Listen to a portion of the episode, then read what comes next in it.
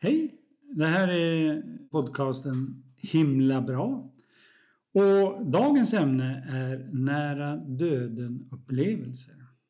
Med det, som ni vet, så eh, menar man ju personer som har mer eller mindre dödförklarats av, av läkare. Men som på något mystiskt sätt eller förvånande sätt faktiskt återkommer till medvetande. En del ligger i koma längre tid. Finns ännu extremare fall folk som har legat på bårhuset och av en slump har någon upptäckt att de fortfarande lever och sådär. Så det finns många olika fall. Eh, och det är inte så ovanligt faktiskt. Det, det finns tusentals, för att säga hundratusentals fall rapporterade från sjukhus från hela världen. Den, först, eh, den första som började eh, så att säga, prata om det här i, i mer ordnad form det var ju, om ni kommer ihåg, en person som heter Raymond Moody som var läkare och som hade sett många folk vid dödsbädden. Och en del som sagt hade återvänt till livet och då hade intressanta saker att berätta vad de hade eh, upplevt.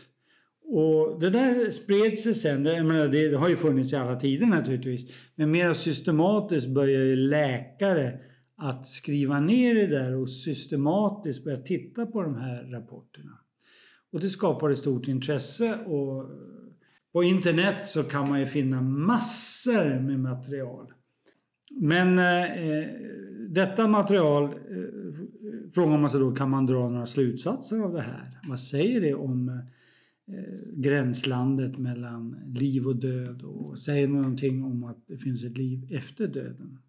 Ja, många har naturligtvis intresserats för det och eh, speciellt har eh, olika forskare, eh, neurokirurger och så vidare, haft eh, tillbringat mycket tid att liksom systematiskt undersöka det här och, och kolla de här upplevelserna som folk har. Och allt det här kan ni finna på internet som sagt. Men jag skulle vilja fästa er uppmärksamhet speciellt om en eh, väldigt intressant undersökning som gjordes av, på University of Virginia i USA. Som under tio års tid ett helt team som inte gjorde något annat i stort sett än att försöka kartlägga det här och undersöka eh, de här upplevelserna. Kunde de eh, säga någonting? Ni vet, ni har säkert hört det där, många människor som känner att de lämnar kroppen. De eh, svävar upp till sjukhussalens tak och tittar ner där och ser eh, läkare som jobbar med en kropp och sådär. Och det är inte så ovanligt tydligen. Det händer då och då. Och det är kanske inte så märkvärdigt kan man tycka på ett sätt. För eh, att man kan uppleva saker utanför kroppen, det är ju inte så ovanligt. Men sen har man ju gått vidare, just det här teamet på University of Virginia eh, tog ju reda på alla typer av upplevelser som definitivt Liksom många har ju tänkt sig det här. Ja, han upplever det här att han sitter i taket. Men egentligen så han hör, han kanske eh, på något sätt snappar upp vad som händer och så formar han en bild då. I sitt inre så, så tolkar han det att man sitter i taket men egentligen är det andra sinnesintryck som han då bearbetar och på något sätt så ger det upphov till, till vad han berättar. Och, och, ja, det är en möjlighet naturligtvis. Men därför börjar han titta på saker som eh, där patienten, han eller hon, omöjligt kan ha uppfattat till exempel på andra delar av sjukhuset eller helt andra delar. Och där han har sett saker som faktiskt har hänt men som han, man undersökte något väldigt noga, fanns det någon möjlighet att han kunde föreställa sig det här ändå. Men man kom fram till en hel del fall som går inte att förklara med att han på något sätt fick någon information före eller efter någonting. Utan man måste hitta någon annan förklaring. Och man höll på med det här i många års tid som jag sa. Och jag tror det var 2019, alltså för två år sedan, så hade man en större konferens. Den filmades.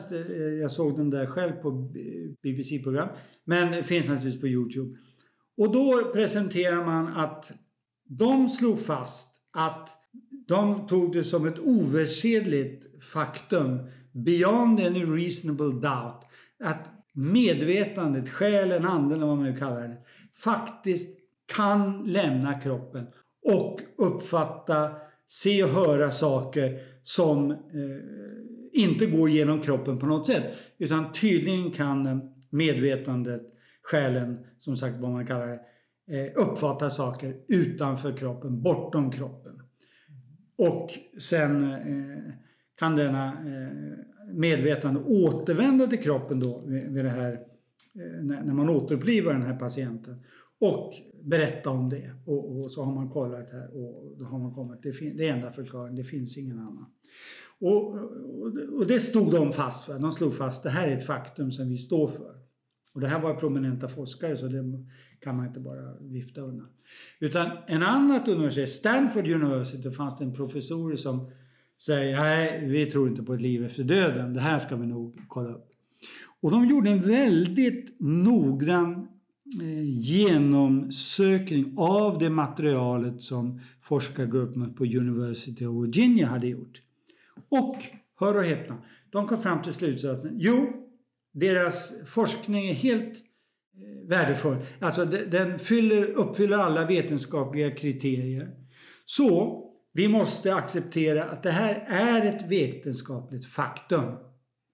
Att medvetandet kan lämna kroppen. Och det är väldigt viktigt naturligtvis att de säger det. Alltså både de som har forskat med det och de som har granskat den här forskningsrapporten. De säger jo, det här får vi betrakta som ett fakta. Vetenskapligt väl underbyggt fakta. Men, säger då eh, den här professorerna på Stanford. Vad är det här för någonting? Det är nära döden-upplevelsen. Near death. Det betyder, de är ju faktiskt inte döda. Inte oåterkalleligen eftersom de tydligen vaknar upp igen. Och vad innebär det? Jo, deras förklaring var nej, vi tror inte på något liv efter döden. Men förbindelsen mellan eh, många olika eh, delar av kroppen, hjärnan till exempel, så och medvetandet, ja tydligen kan det medvetandet avlägsna sig. Men hur medvetandet som är utanför kroppen kommunicerar via hjärnan med kroppen, ja, det vet vi inte än. Det får framtida forskning visa. Det är deras ståndpunkt. De poängterar alltså att kroppen dör ju gradvis, det är en process.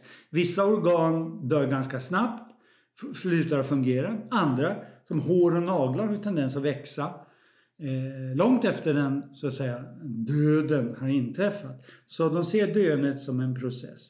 Och det betyder att medvetandet som kommunicerar med kroppen Eh, kan existera utanför kroppen? Ja, men när resten av kroppen gradvis dör så upphör också medvetandet att kunna ha ett självständigt liv. Det, det är vad vi kallar Stanfordgruppens slutsats. Men, och det, det här, här, får man ju då eh, säga, det, det, här är de här två forskningsrapporterna. Jag tycker de, de verkar väldigt vederhäftiga. Vi får nog acceptera det. Och det gör ett stigande antal människor. Det här är ett vetenskapligt faktum. Vi får leva med det. Medvetandet kan existera för kroppen. Men vad händer sen då? Kan medvetandet fortsätta? Finns det vad man kan säga en andlig värld? Och, och, och, att anden eh, går till himlen eller något sånt och träffar andra släktingar, avlida andar och sådär som på många, gånger, eh, många ställen skildras. Det är en annan fråga egentligen. Och då för många skulle vi säga att det finns ju andra iakttagelser. Människor gör ju inte bara nära döden-upplevelser. Det är ju en inkörsport på något sätt. Men folk har ju eh, liksom många upplevelser i alla fall av att ha haft kontakt med avlidna andar, med änglar och, vad som eh, vad man nu eh, hittar. Och jag kan här eh, återigen rekommendera för det första internet men det finns också på TV, på Netflix, en väldigt intressant serie som heter Surviving Death. Där tar man upp olika aspekter av det här. Nära döden, ja. Men också vad innebär eh, folk som påstås ha reinkarnerat, eh, de som pratar med änglar och så vidare. Man belyser olika intressanta utan att komma, ha någon slutsats. Utan bara säga det här fenomenet kan vi iaktta, det här och det här.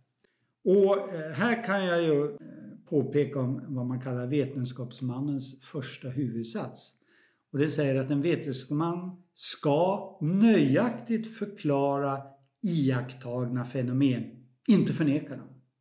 Så man måste, man kan inte säga ah, jag vet inte vad det här innebär. Det måste vara inbildning. Det är ett sätt att säga att den här upplevelsen är ointressant. Den här, vad här människan säger, han bara inbillar sig. Men det är inte en vetenskaplig attityd, utan man ska då förklara. Eh, man kan, det kan ju vara så att den här personen, det, det är bara hans inbillade tankar, det finns ingenting. Det är möjligt. Men då måste man belägga det, inte bara slänga ur sig det och underkänna den här personen. Det, gör man det så är man väldigt ovetenskaplig. Och vi måste kräva utav forskare att ha en högre nivå än så, än bara vifta undan saker som de inte är bekanta med. Och det är ju det som är intressant, det händer så mycket nu världen över. Folk intresserar sig för saker som man tidigare bara anat och känt men kände att ah, det kanske inte är så, så relevant, det är bara jag som tänker så och så vidare. Och eh, bla bla bla, någonting sånt. Va? Men eh, hur inverkar det på vårt vardagliga liv, hur man upplever saker och ting? Vi, vi, vi hörde i tidigare program har vi antytt lite grann att i Afrika så är avståndet mellan vad man kan kalla andevärlden och den fysiska världen inte särskilt stor. Och så är det nog också här i Europa i själva verket. Därför att vardagligen så skiljer man inte på en sekulär värld så att säga och en andlig, utan man har upplevelser.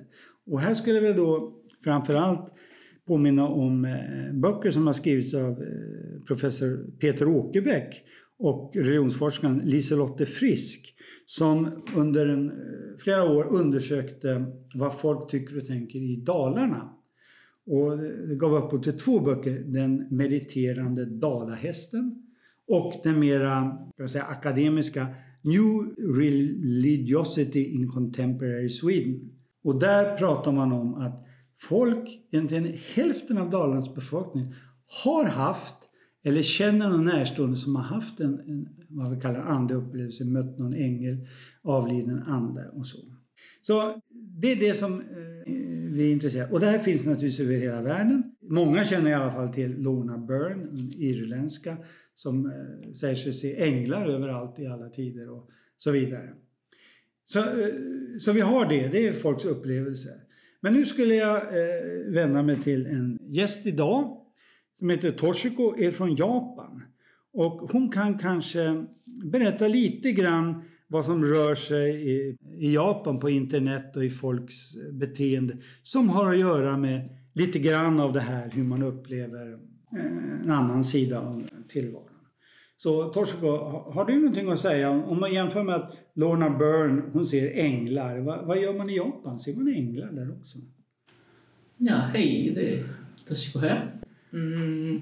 Ja, ja, jag själv har haft mycket intresserad av andliga frågor. Så jag läste också Ronas boken Man, Änglarna. Och ja, det, det, för henne det var så verkliga de här änglarna och hon har sett dem hela livet. Okej, okay, det låter väldigt uh, övertygande för mig också. Och så jag trodde att ja, okej, okay, you know, vi är omringade av änglarna och bara jag inte kan se därför att mina andliga ögon så att säga var inte öppna. Men eh, sedan kom jag på att jag hade en väninna en gång i tiden i Japan som såg spöke hela tiden, mer eller mindre. Och oj, eh, hon såg spöke, inte en grön, när hon var andligt öppet. Jag undrade lite grann. Ja, det är bra. det finns andra också som ser spöken istället för änglar. Kanske här också. Ja, det är sant. Kanske man ser inte så många änglar i Japan, undrar jag. Eh, och så speciellt nu som ni kanske vet, Japan är ett väldigt sekulerat samhälle. Och ungefär som här i Sverige kan man säga. Så många tror det är såna andliga saker redan förflutna och finns inte i modern tiden. Men som du säger uh, om Sverige nu, så kanske så är det inte så enkelt i Japan heller. Uh, numera när jag kollar på Youtube, era internet allmänt, och är redan några böcker från Japan så det, det, nu är det stora boom att gå till Shurin eller tempel och att uppleva andlighet. Även många ungdomar fångas det i det här trend.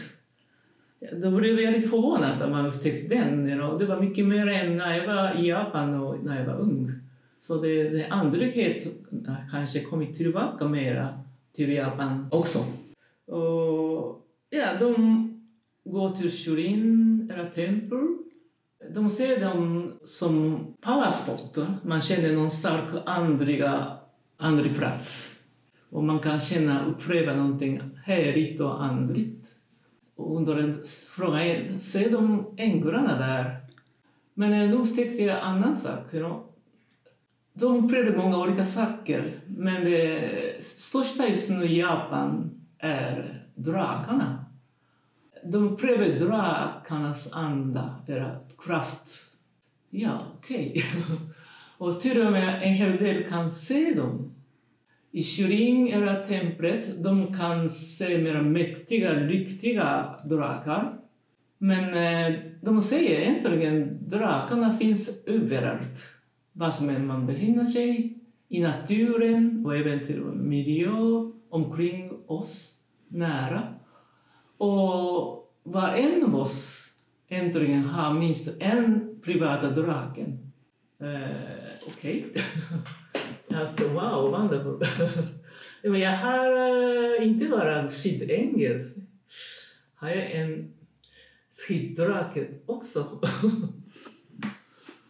ja, det var det. Jag har, jag har kollat lite intresserad av sådana saker när jag kollade lite i Japan. Jag var i Sverige så jag var inte där. Men eh, tack vare internet jag kunde jag snöka lite omkring och det har jag upptäckt. Men eh, om jag börjar se det, det låter lite för mycket. Det börjar bli tajt eller trångt. Omringad av så många olika saker. Eh, hur, hur kan man tolka på det här? Eh, fotot trodde ja, det var det änglarna som, som är äkta och jag bara inte ser dem. Men det visar sig att det är inte bara änglarna utan om man åker till Japan då är det mera drag, dragarna som är, ja.